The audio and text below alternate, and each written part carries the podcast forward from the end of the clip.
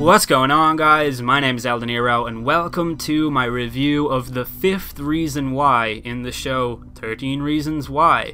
I hope you guys are enjoying this review series. If you are, and you'd consider leaving a like straight away on the video, that would be much appreciated. Uh, I've really enjoyed reading your feedback on it so far. The comments have definitely died down, but the subreddit is pretty active, and it seems as though you all are at least in some way interested in what I think about the show, and that's awesome. So uh, thank you all very much.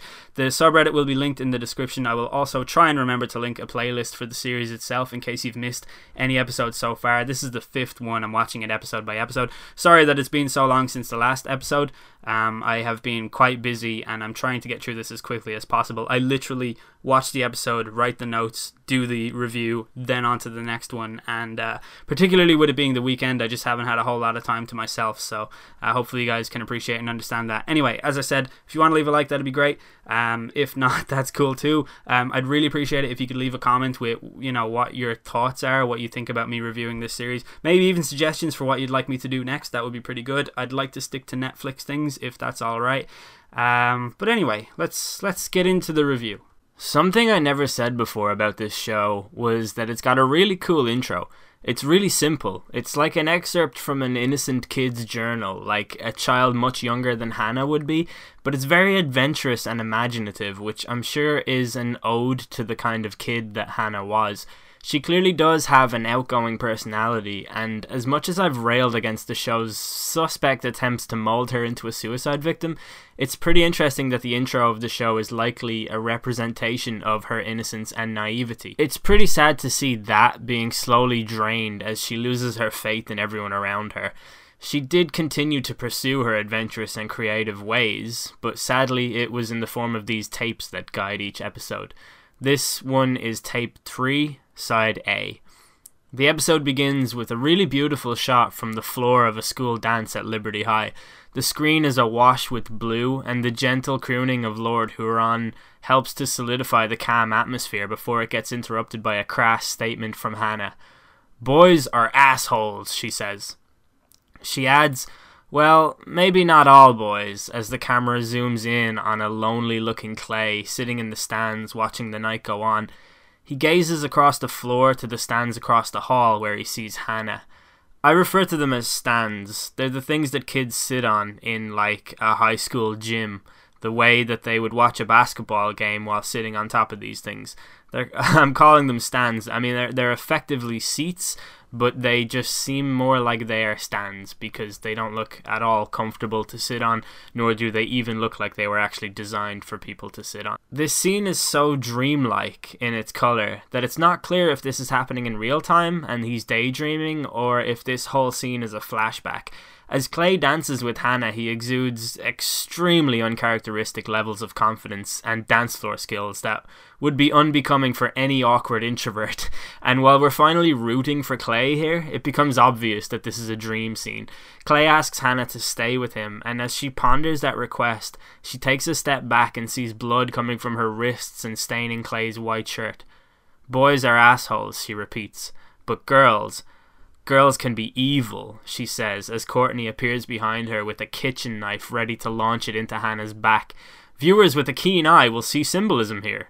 But no, seriously, this scene was actually pretty neat. As Clay wakes up in a cold sweat, we know that it was born out of his own head, and that Hannah's blood on his shirt is an obvious reference to the guilt that continues to plague him. Even though he hasn't pinpointed his involvement in her suicide, or at least he hasn't made us aware of it yet, it continues to creep into each episode more and more. I love the calmness and how it was enhanced by the blue color grading, and Clay dreaming of the version of himself that he wishes he was. It felt like a realistic dream. I know the term realistic dream is problematic, but it combined his infatuation for Hannah, and how it was powerful enough to make him wish he was more charismatic and enthralling, along with his guilt, as well as Jeff screaming, "Well done, Clay," while clapping his hands. This happened, uh, Jeff was standing in the stands. I think this emphasizes a level of shame that Clay feels. While Courtney drives the knife into Hannah's back and Clay watches, that shows how he feels like he was complicit in her suicide. He was a passenger to her suffering, or at least that's what he thinks. I'm usually not a fan of dream sequences opening an episode of a T V show, because they're usually tacky and predictable, but this one really did what it was supposed to do, and I have to say I enjoyed it. While Clay drags his sweaty carcass out of bed and bemoans the concept of showering to his neglectful parents, he has to bail from the breakfast table to go to Monet's. As he walks out the door, his idiot father says, "Okay, maybe there is something going on with him." Yeah, like, maybe all of the midnight bicycle journeys, the cassette project, the weirdest conversation ever with his thirty-two-year-old school buddy at the kitchen table, and the fact that he lost, like, a stone in sweat overnight, combined with the random scars on his face and the recent suicide of a person in his class, might just indicate that this child requires at least some form of responsible parenting. Clay goes to Monet's, spells out his name to the barista, and receives a coffee that says Cray, which I thought was a pretty good metaphor for how his life is going at this point. We see Courtney with her parents, and while one of her dads is talking about her homework, Courtney is scrolling through some group messages on her phone, and I actually paused it for a look, and found this to be pretty interesting. In terms of how it showcases each of the characters and their personalities, the discussion topic here is Clay, and how close he is to finding out whatever incriminating evidence may be on the tapes. Jessica says she can't deal, and she's going to sleep. This sentence is basically her attitude to everything that happens. She avoids all of her problems because she gets so overwhelmed. When Clay first wanted to talk to her about the tapes, she continuously refused to speak to him. Justin says, "I say we fuck him up," because he's a reactionary meathead with an explosive personality. He acts first and thinks later, which is exactly why the photo of Hannah first circulated in the school. Alex says, "Yeah, that's always a good plan," sarcastically, because Alex doesn't have any suggestions of his own. He is completely in this by himself. He doesn't even want to be in this position. The only stance he can take here is to shoot down whatever idea they come up with. Marcus wants to talk strategy, which is exactly why he attempted to convince Clay to throw out the tapes. Marcus is playing four D chess, while the others are playing checkers, and Justin is trying to find rude words in a word search puzzle. Anyway, I thought this was a really neat window into their personalities and how consistently the show keeps them in check. Clay is confronted momentarily by Tyler, who wonders why Clay targeted him. Clay seems quite cool in this conversation and promises that Tyler is the only person he's done something about so far, but he promises there's more to come. And I like the scenes that tease another layer to Clay. Like, I think his character is fine, even if his diplomatic awkwardness frustrates me at times, but it's believable, and if this is a slow burning rise to self-discovery, I can definitely live with that. We also see a flashback of Courtney selling tickets to a school dance, which Clay and Hannah both buy tickets to. Clay is so palpably awkward around Hannah and the prospect of attending a dance with her. It's actually kind of endearing, although Hannah seems to find it quite puzzling.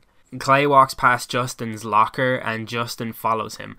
They have this really vague conversation about how, "This is beyond all of us now, and if we go down, you go down with us." And Clay says he doesn't care, which only frustrates Justin even more. And that's cool, because it's another element to Clay, like another little piece that we can attach to what his character will most likely eventually become.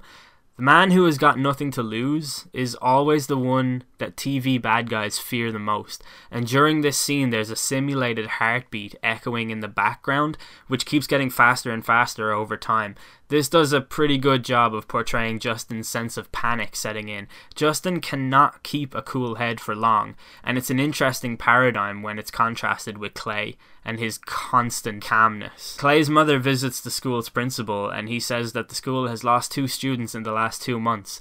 Now, maybe I haven't been paying proper attention here, and I've missed something obvious, or maybe he's just talking about both ha um, Hannah and Kat, but it seems like he's talking about two deaths here. Can the people in comments confirm if I've just lazily missed something on this show that I am analysing every episode of? Or is he just talking about Kat here? Maybe he's talking about something we have yet to learn. I'm really not sure. This kind of puzzled me. As Clay's mom talks to the principal, the camera pans to the other side of the room where Tyler sits in Mister Porter's office, and this scene really makes my tongue-in-cheek comments from the last episode seem eerily prophetic. This scene is like an origin story for a school shooter. Tyler complains about how he's always the one getting picked on, and Mister Porter kind of correctly asks what he can do to stop it from happening. For example, you know, don't take pictures of, of girls. but it's almost as if he's handing him a bag of bullets here. The conversation shifts to Hannah, and Tyler bails from the office before anything meaningful can be said, leaving Mister Porter just as clueless as he was in episode one. The growing tension in this episode continues as members of the Jock crew and Courtney discuss the fact that Clay's mom is in the school. They're so paranoid about Clay finding out whatever it is that's on the tape. Interestingly, Jessica says Clay won't know that Hannah's lying. This is the second time that Jessica has challenged the narrative, but as far as I know, it's the first time she's done it to someone other than Clay. That means that Jessica genuinely does believe that Hannah is lying. It doesn't mean that Hannah is actually lying, though. But this is also really interesting because we have a somewhat genuine character in Jessica challenging the story from an intellectually honest place, with seemingly nothing to gain from having this opinion. I suspect Hannah is telling the truth, and Jessica doesn't know the extent of her insubordination because she was either shielded from the truth by Justin, or else Justin left her in the dark on purpose because he had sinister intentions in whatever it was that happened. But this sets Jessica up for a redemption arc, because if and when she finds out the truth, she may very well be the one that helps the truth see the light. But it will be interesting to see how this unfolds. Tyler then joins the gang and says he wants in, but he gets violently shut down with the threat of, I think, getting his arms broken, so that's always good. There's a couple of flashback scenes with Hannah attempting to bridge the gap of what happened at her house with Courtney and break down the barriers that Courtney is putting up in response. Hannah says that she can drive Courtney and her two friends to the dance, and this isn't a really memorable scene, but it is really good to see Hannah making such a pronounced effort to be Courtney's friend and let her know that she understands her struggle, at least to a degree. It's actually an important moment in Hannah's character development because it shows what Hannah's standards are, like what her expectations in high school crisis management are.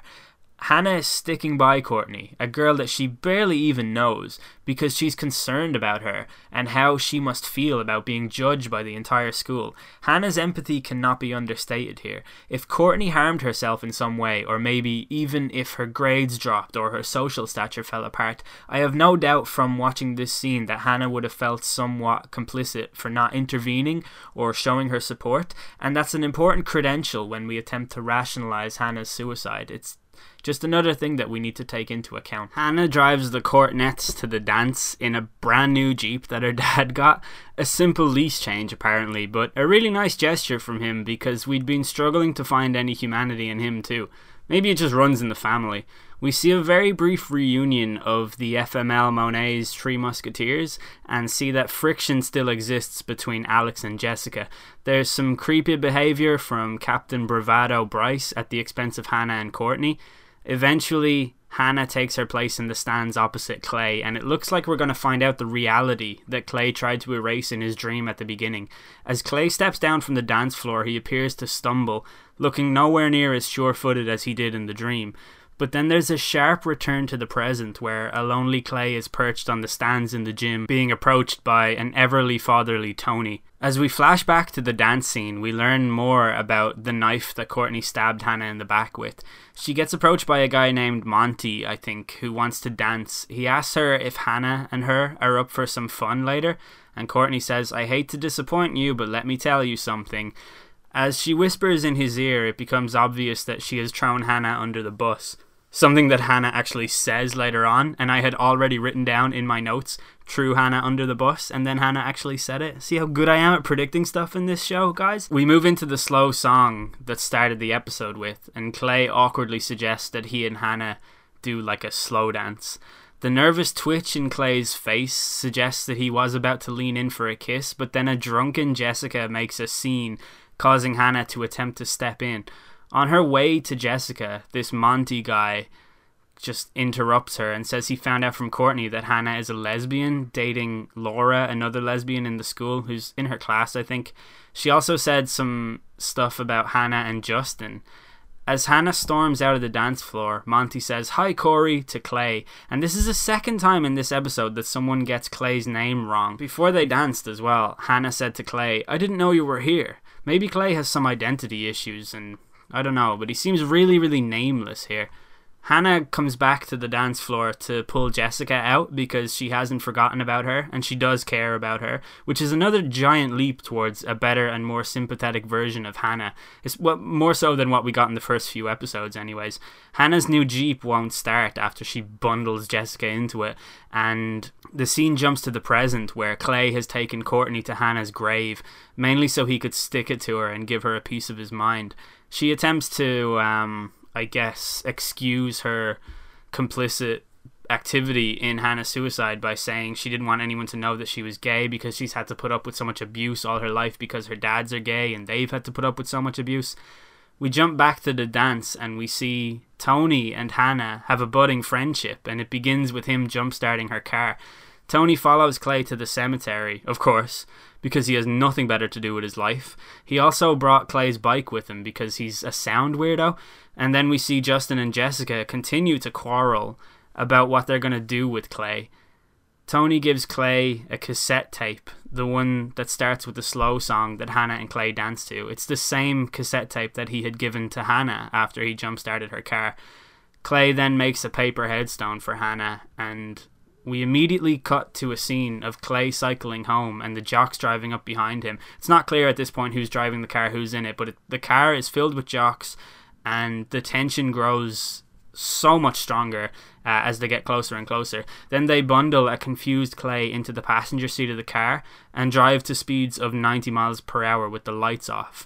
It's actually Alex who's driving. Justin is sitting in the back behind the passenger seat, and there's another guy to the left of Justin whose name I will never attempt to remember, so I will call him Chad. Justin tells Clay that he can't fuck with them and he needs to back off. Clay says he gets it, but Alex continues speeding.